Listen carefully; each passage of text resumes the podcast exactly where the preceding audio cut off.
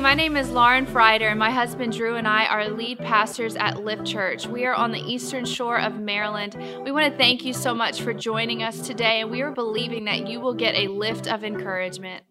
In the Gospels, the Gospels would be the first four writers of the New Testament. Uh, Luke was also talking about um, what he heard Jesus say. And Luke was a doctor, and so Luke knew how to take prescribed uh, notes. He knew how to study someone well before coming to a conclusion. And this is what Luke said. Jesus went on this uh, trilogy of stories and parables of what lost things mean to God, like the value of lost things. And I just want to um, start with the second one, the, the middle one of the triad. He, he says this Suppose a woman had 10 silver coins and loses just one of them. Won't she light a lamp, turn on a light, sweep the entire house, and search carefully until she finds it? And when she finds it, she will call in all of her friends and neighbors and say, Rejoice with me because I found my lost coin.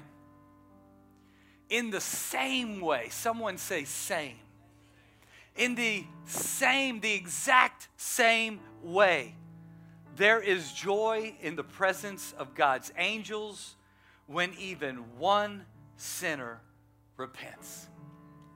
Do you hear what one sinner, one person who's not right with God. Do you hear how important they are to God? It's so easy for you and I, uh, uh, uh, or, or if you've been in the house of God and been a follower of Jesus for a period of time, it's so easy to start labeling people you a goat, you a sinner, they are wicked, they're just vile.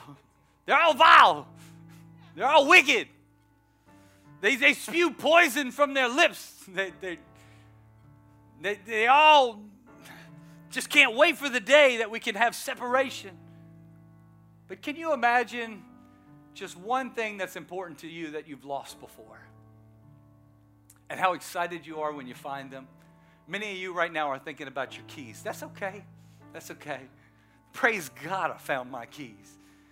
Them smart keys cost a, a, a fortune nowadays. I don't want to replace them. Some of y'all are thinking about your phone. Where in the world did that thing go? And where would my world be without Find My Phone? Some of you are thinking about your wallet. And in the same way you get excited about finding that, Jesus and every one of the angels in heaven get absolutely stoked when just one person comes back to the Lord. In fact, if you're taking notes, we'll start right here. Write this down. God feels the same way about sinners as I do about lost treasure. I have a feeling that there's many people who love God and have been in love with God for a very long time, and yet put that back up there, put that slide back up there. It's easy for this to have escaped our present situation. We forget that God feels the same way about sinners as I do about lost treasures. And if that's the case, if they are so dearly valuable to you and I, come on, how have you gotten the last time? How have you gotten with your spouse the last time you lost something? Let's keep it 100, right? Like, where are my keys? I gotta go. I was already late. You touched them last. I didn't touch your keys. I know where I put my keys. I don't know anyone who acts like this, but I'm just, I've done my study. And so I know that it might look something like, Where are my keys? I got to go. Which one of the kids took my keys? The kids don't play with your keys. It wasn't me. I know where I put my keys. I put them in the same place every single time. And then when you find them, you're like, ah, they were here all along. Come on, you get so excited. You ever misplace something like in your bag or your purse for a long time, maybe in your car? You find that thing weeks later and you're like, where have you been all my life? I wonder if God's not up in heaven going, where is Bob? Where is Where's Judy? Where is where is she? Why haven't he come? Where have you been all my life? He is in need. He is in want. He desires. We just spent a whole week away at vacation, my family and I, and we were at this uh, big place. It was um, Great Wolf Lodge, and if you haven't been there before, they got a lot of different things you can do. It's a big enough campus that it would be easy to get lost. And if I lost just one of our girls for a period of time, you know how frustrated I'd get with the other two girls if after looking for a while they said, Hey, what's for dinner? What are we doing next? What do you mean, what are we doing next? What song's gonna play? no, the whole time I'd be saying, I've lost my kid. Like my child is missing. Nothing else matters. And yet sometimes we can get so caught up on things that just don't matter as much when God's looking for his lost treasure. Just one sinner. Just one sinner. And God called you and I worthy of the team. And He said in Matthew, as we have read, Matthew chapter 5, you are the salt of the earth, you are the light unto the world. We are not called to keep this thing hidden, we are going public. Somebody say it out loud going public. So I'm going to finish this series on Labor Day weekend before we start a brand new series next weekend that you need to invite your friends and your family to. If you know someone isolated, if you know someone depressed, if you know someone in a dark situation, we sent so many of these to mailboxes, but it, it is better and more effective if you take one of these or the smaller size before you leave and you say, hey, I know of an answer. I know of a way that you can find life and life more abundantly. I want to introduce you to my church family. I want you to find a family. You can come just as you are. Would you do that with me? Because we start that next week with the two service experience times. But I'm going to finish this Going Public series with what I call four principles of soil and seed. Four principles of soil and seed. So I'm going to read one maybe one last parable that Jesus uh, told some people listening. And this time it's going to be from the writer Mark who recorded what he said. But I need you to understand this that many people don't share their faith. In fact, uh, a, a, recent Barna report said um, just three years ago that almost half, 40 94% of believers say that they are fearful of sharing their faith with somebody who does not believe in the same thing. They're either fearful because I don't know if I'll do it justice, or I don't know if I should shove my ways on somebody else's ways if they have different beliefs. But can I tell you that Jesus said, I am the only way. I am the way, I am the truth, and I am the life. No man comes to the Father. Got that? Like, write that down. No man except through me. So you tell me if it's pushy or not saying, hey, I want you to have life. Hey, I want you to have golden pearly gates. I want you to not have eternal torment for the rest of your life with no hope of getting out of that. I don't want you to have weeping and gnashing of teeth because I don't know what that is, and that scares me in my dreams. So the last thing I want is for you to have an eternity of going. It makes sense now. In a place like this, I know what weeping and gnashing of teeth means now. And Jesus, many of us think, well, I might fail if I share my faith. I might not do it right if I fail my faith, uh, if I share my faith. But let me tell you what Jesus said he said, Oh, you will fail. And I'm okay with that. Here's what he said in the parable that you will fail. And by the way, it's not even your fault you fail. Let's check out what Mark recorded when Jesus spoke to a crowd of people. He had all kinds of people, believers and unbelievers. And I want to welcome you if you're an unbeliever in here, if you're just checking church out, if you were forced to be here, if somebody grabbed your wrist and twisted it and said, You got to come. I want to tell you, welcome to Lift Church. It's okay for you to just hang out and listen. There's no pressure on you. At the end, I'm going to ask ask you one question. So I'm just going to ask you one question. But this message was spoken to believers and unbelievers, and I need believers to really listen in to the homework assignment God gave us and the teaching that He was telling about the kingdom of God. It says in Mark chapter 4, um, starting in verse 1, once again, Jesus began teaching by the lake shore. Verse 3 Listen, A farmer went out to plant some seed, he said.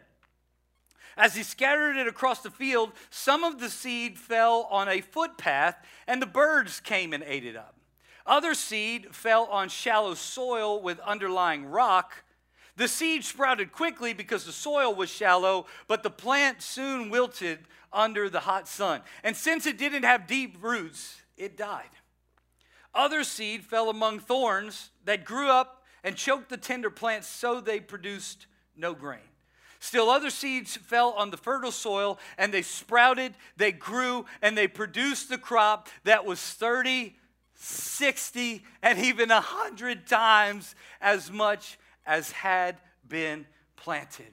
I was reading this in my Bible the other day. I believe each one of us, if you're a follower of Jesus Christ, you should be following him on a daily walk by spending five to 10 minutes, if not more than that, in your word. But you can just spend five minutes a day with God and just read his word. And you might start by saying, I don't understand it. But after a period of time, it's going to start making things happen inside you. It will make a difference inside you. I once heard uh, a coach, Colleton, who led FCA, say, this Bible should have a warning that says, Danger, if you read it, it will change you.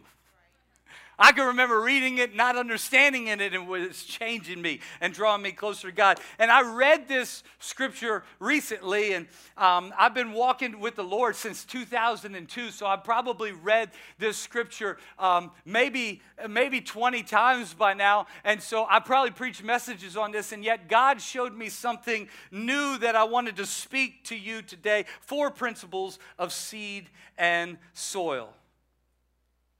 The Bible says after the portion I read that some of his disciples came and said, Hey, you, you speak in parables all the time. You tell stories a lot. Like you, you, you, you, um, you sometimes seemingly speak in riddles. What did that mean? Like that story you told with a whole bunch of people who don't go to church, people who don't walk like us, act like us, dress like us, talk like us.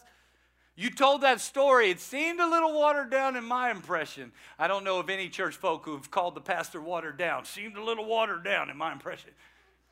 How about you go a little deeper, Jesus? What did it mean? And Jesus does describe it, and I'm going to interlace some of what he told the full crowd and some of what he told the disciples as I go through what I call the four principles of soil and seed. He says in verse 10 later, when Jesus was alone with the 12 disciples and with the others who were gathered around him, they asked him what the parable meant. Verse 14 the farmer plants seed. That's what Jesus said. You want to know what it means? You need to know the first thing, and that is the farmer plants seed. He takes God's word to others. He describes if you're a believer, if you're a follower of God, you are that farmer. And so you and I are called farmers. Reminds me of that terrible commercial that's so bad it's worth showing again. If we don't take the message to the outside people. If we don't take this thing public, then the church will be nothing but farmersonly.com. Play that video if you hadn't Where's seen that. Jill? She's really lonely and out walking the cornfield again. Do you think Dave will ever find his true love? Not hanging out with us all day.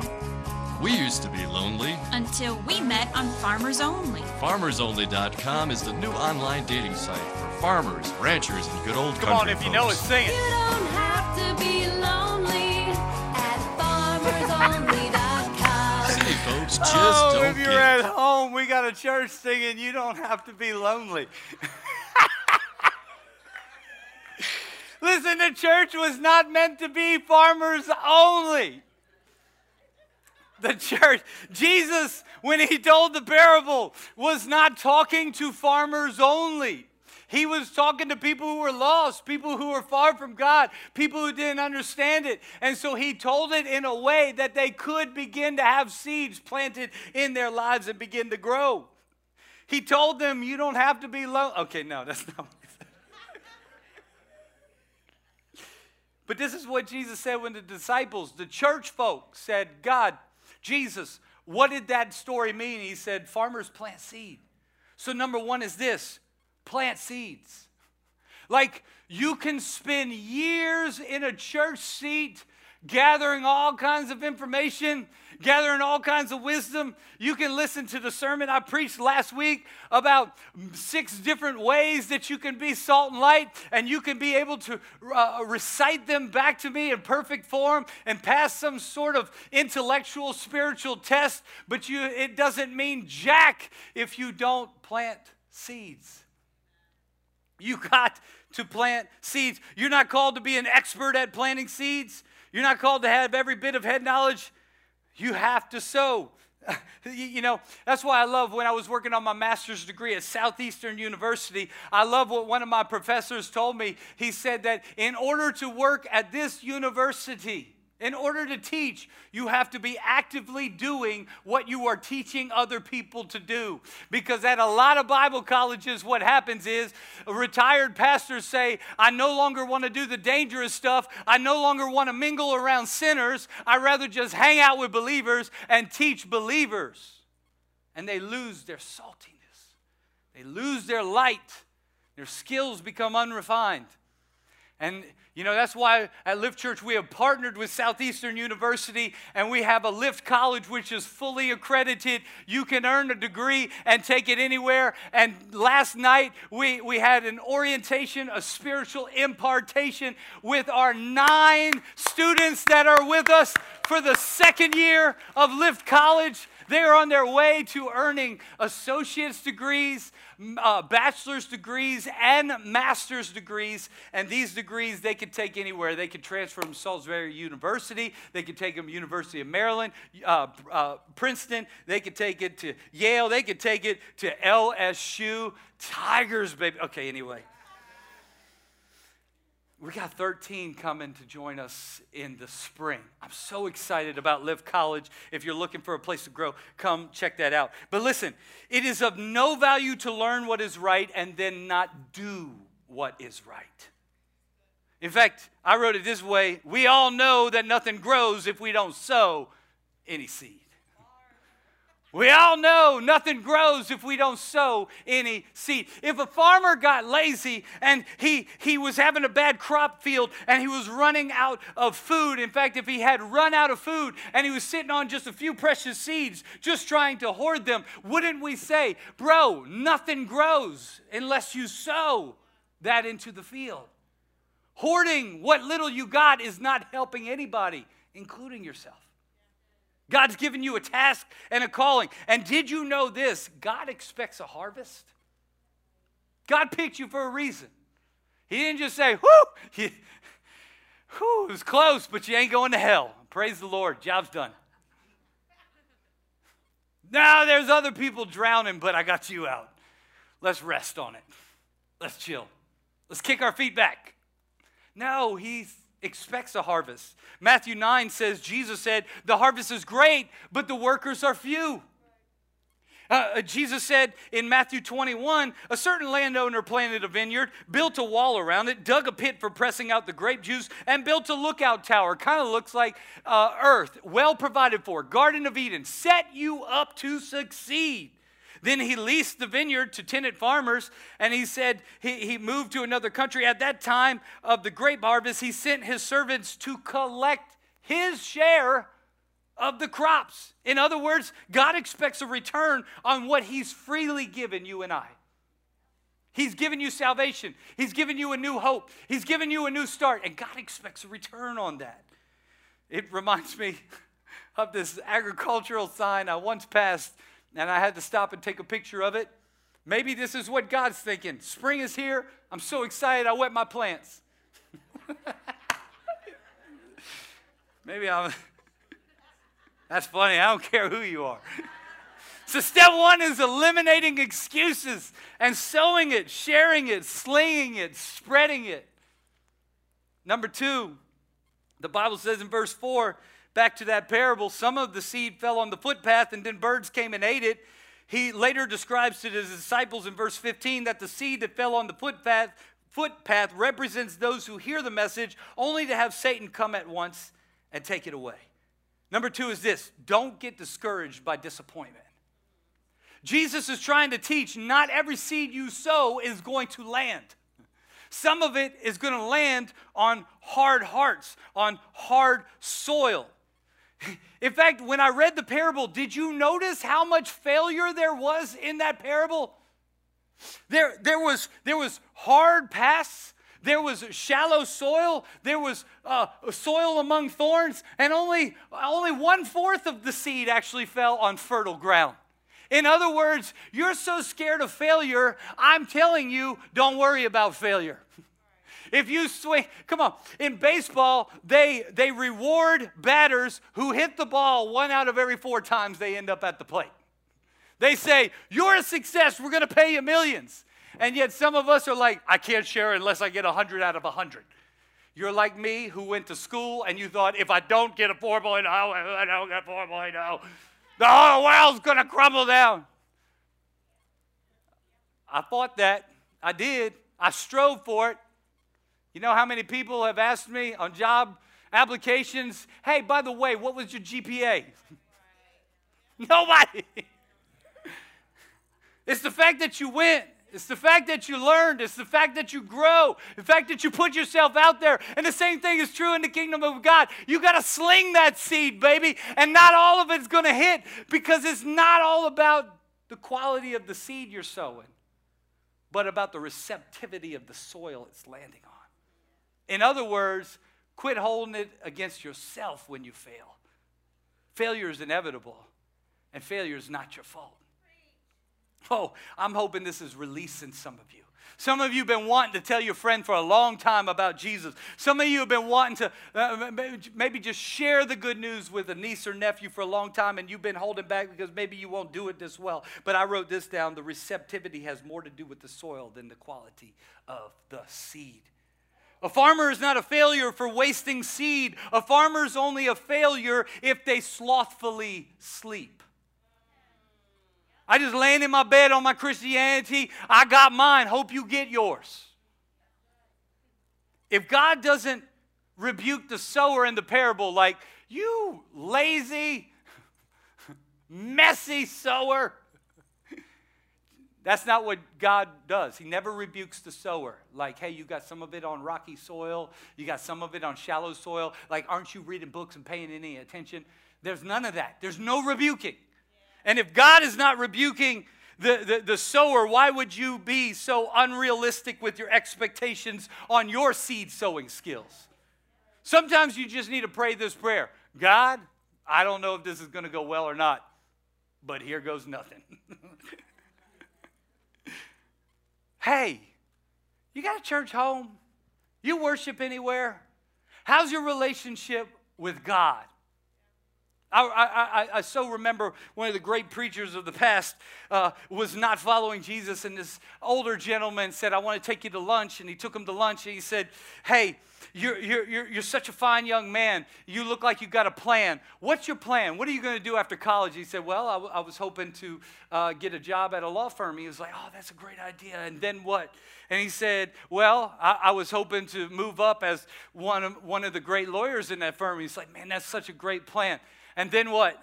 And he said, Well, I, maybe, maybe I could become a partner in that firm. Maybe I could find a wife and settle down, have kids. He was like, Man, that's a great plan. And then what? He was like, Well, uh, uh, maybe retire, uh, have a good life, enjoy my family. He's like, That's so awesome. And then what? It's like, Well, I guess at some point I'll guess I'm going to die. And he said, And then what?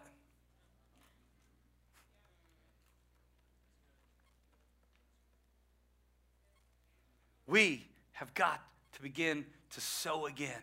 That guy went on to be one of the greatest evangelists of all time. Number three, verse five, he said in the parable, other seed fell on shallow soil with underlying rock. And then Jesus later explained in verse 17, since this type of seed didn't have deep roots, those type of people don't last long. They fall away as soon as they have problems or are persecuted. Number three is this never cease sowing because some seed is short lived. Never cease sowing because some seed is short lived. You ever thought, I tried last time, didn't work very long? I don't know. Maybe I did something wrong. Maybe, maybe this thing doesn't work. Write this down. Never cease sowing because some seed is short lived. In fact, I want you to have the same tongue twister I just had. Tell your neighbor two times. Never cease sowing because some seed is short lived. Say it two times fast.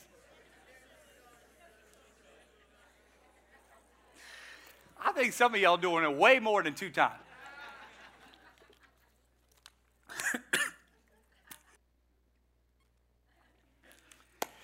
Some, Jesus said, will not last. Short bursts of passions, yet unsustained. Have you ever thought before? Got a cough. Okay.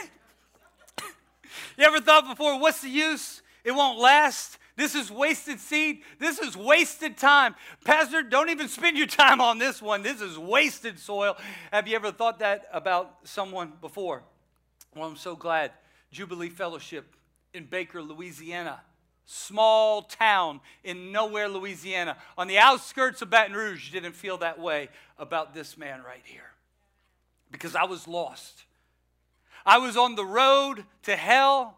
If something happened to me at that time, if I had lost my life, and believe me, I was in a touring band, I was a part of gigging with a lot of bands. I once time sat in with a band to play bass with them. Uh, uh, uh, uh um, th- their name was Fly By Night, okay?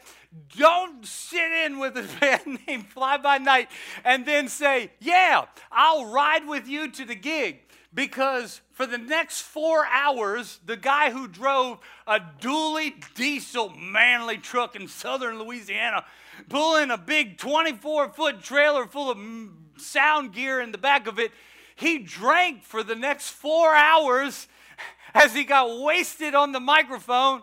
And I sat there playing bass going, How am I getting home tonight? If they closed the bar door on me, I was so in the deep woods of South Louisiana, I didn't know where I was. I said I would ball up in the fetal position and cry. I don't know where I am. They didn't make no GPS smartphones back then. I'm old school. So I'm like, I have a flip phone. Hey, Mama, can you go? No, I didn't call Mama. It's 2 a.m. in the morning. This dude is drunk. There are ditches on both sides of the road in Louisiana. If you fall off of the two inches of grace that they give you on the outside of that line, you're in a ditch. And if you got a dually diesel going 65 miles an hour in a 40 mile per hour zone with a drunk driver pulling a 24 foot trailer full of heavy equipment, you know I'm going to die tonight. And if I don't die, someone's going to die. And had he fallen off that road that night, I had a come to Jesus moment. I don't think I'm ready. I don't, I don't know how it would go. Some seed was short lived, and yet this full gospel church of about a 75 member church, an all black church, found me one day and said, You play bass? And I said, Yes, I play bass. And they said, You come play bass for us, you'll fit right in.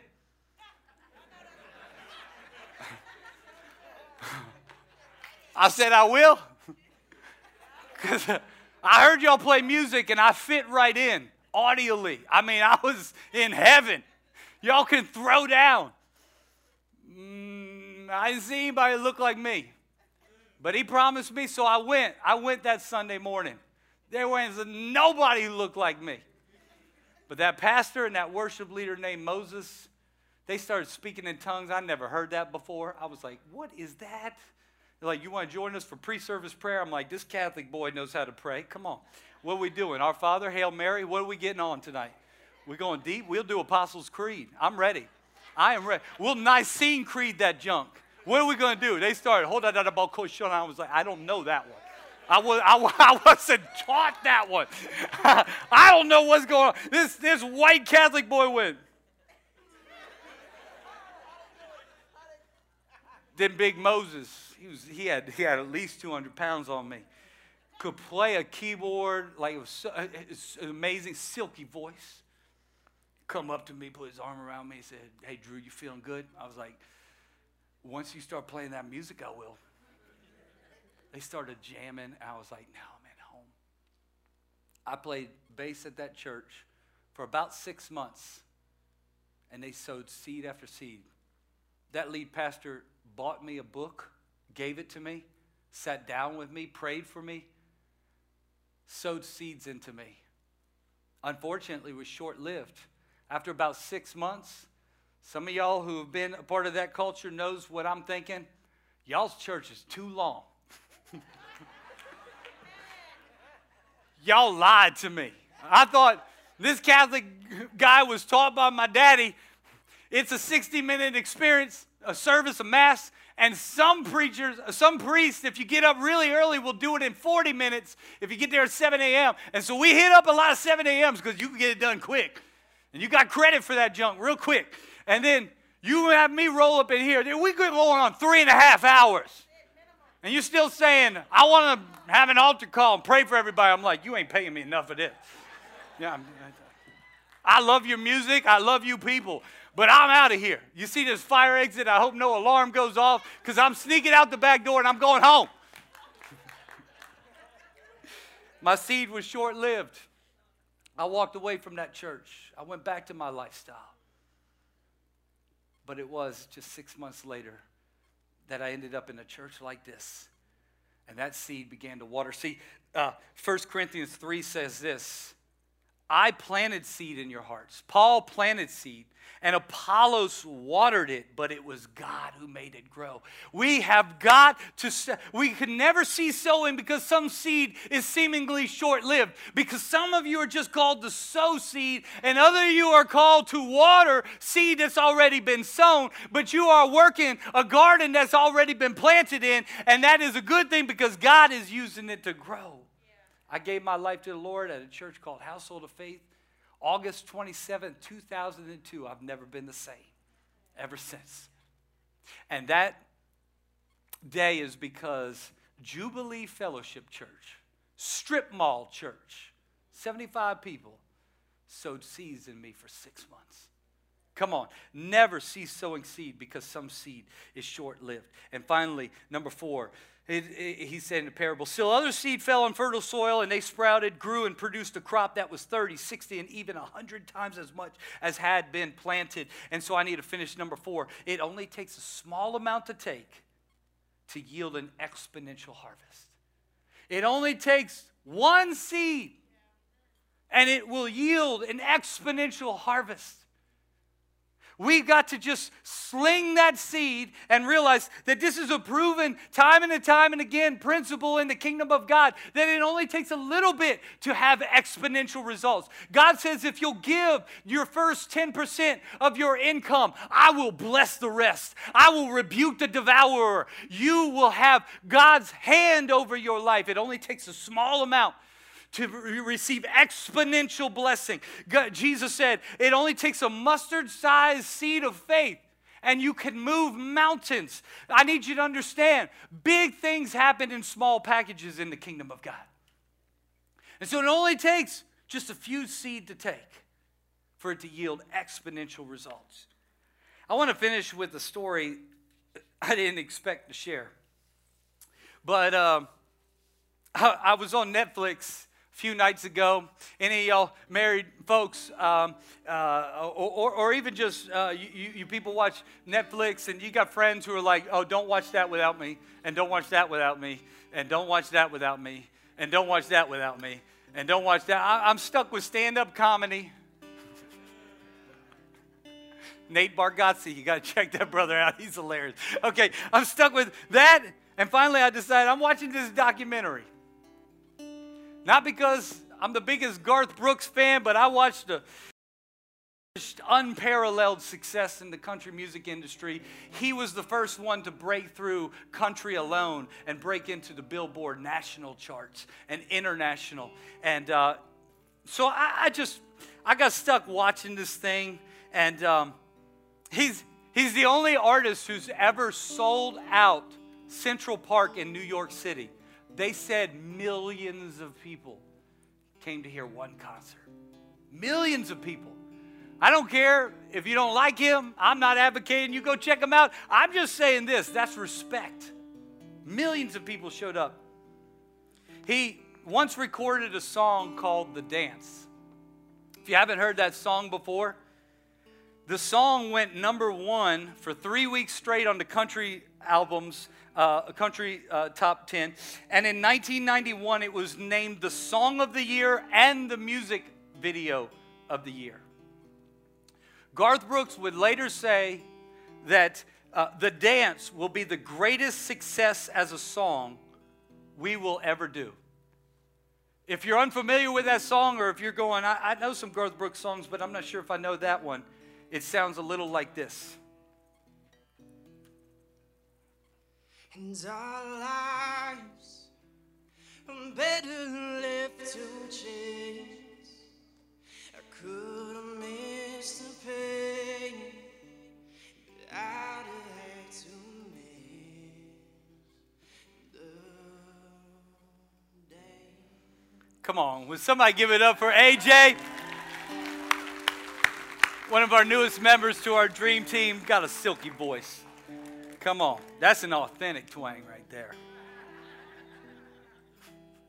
You don't want to hear the one my wife has to hear. No, all right. Okay, sorry.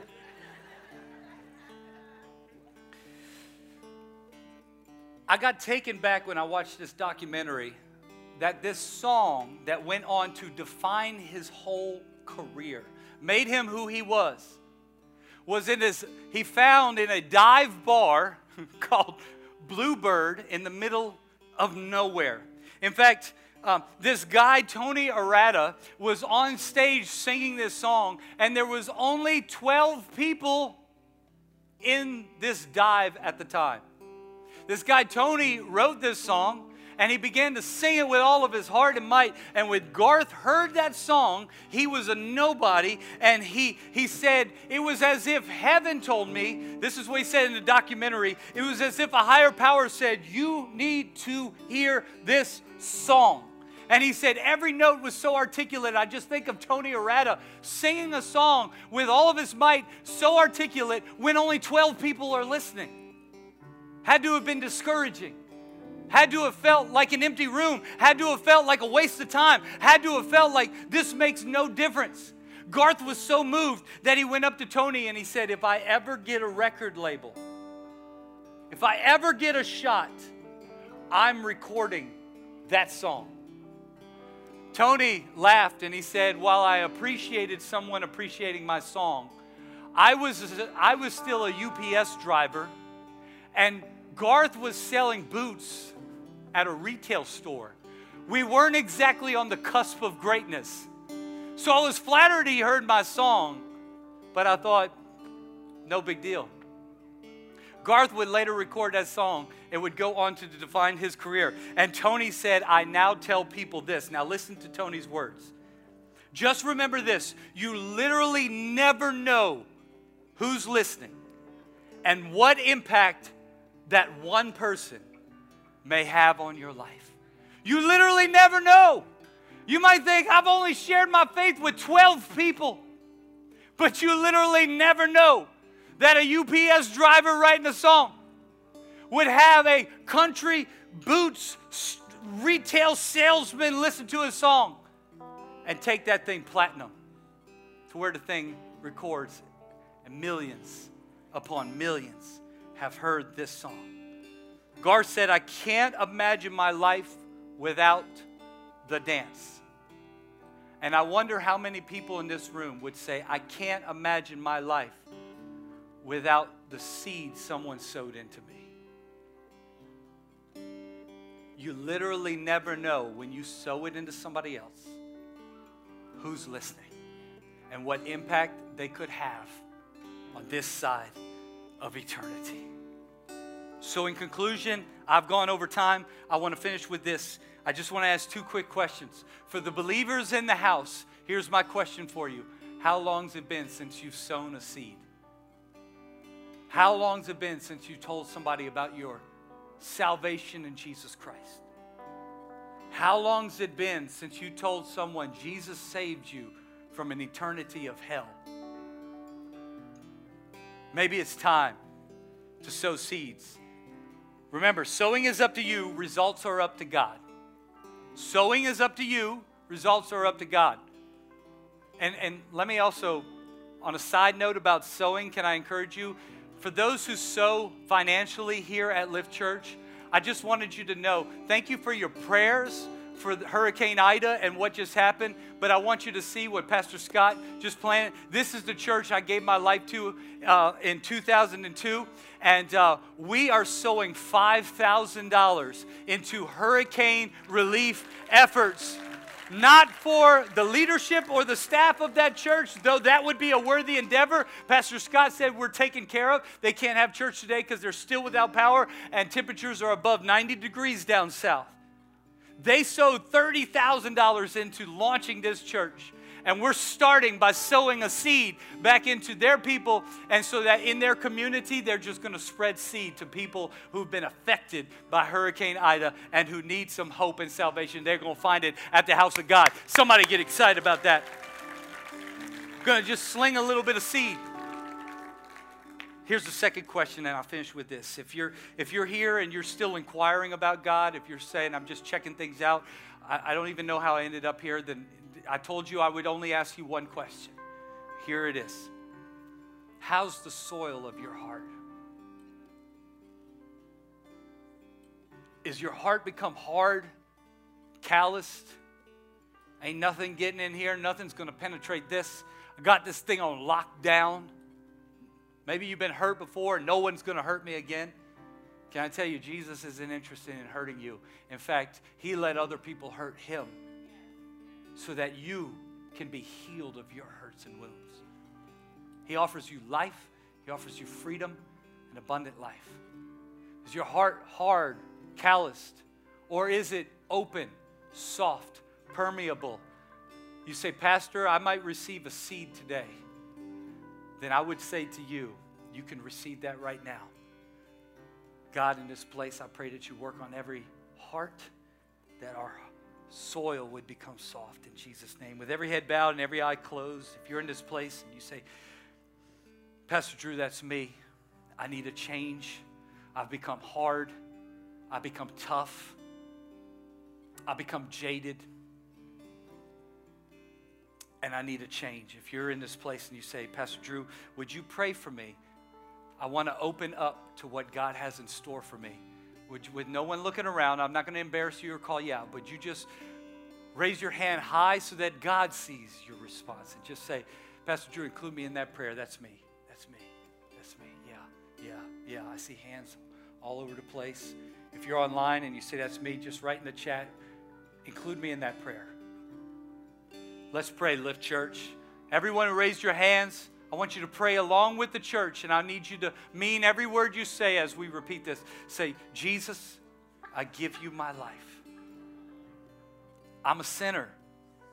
I've made so many mistakes. I know I've hurt you, and I haven't done right. I'm asking you to forgive me. I'm sorry, Lord. I thank you, Jesus that you came down from heaven. You lived a perfect life and you died in a guilty position. On a cross, you were beaten for my sin so I could be free. Help me to live for you. Help me to honor you. I give you my life. You are my Lord. You are my Savior. And I'm going public. In Jesus' name I pray. And the church said, Amen.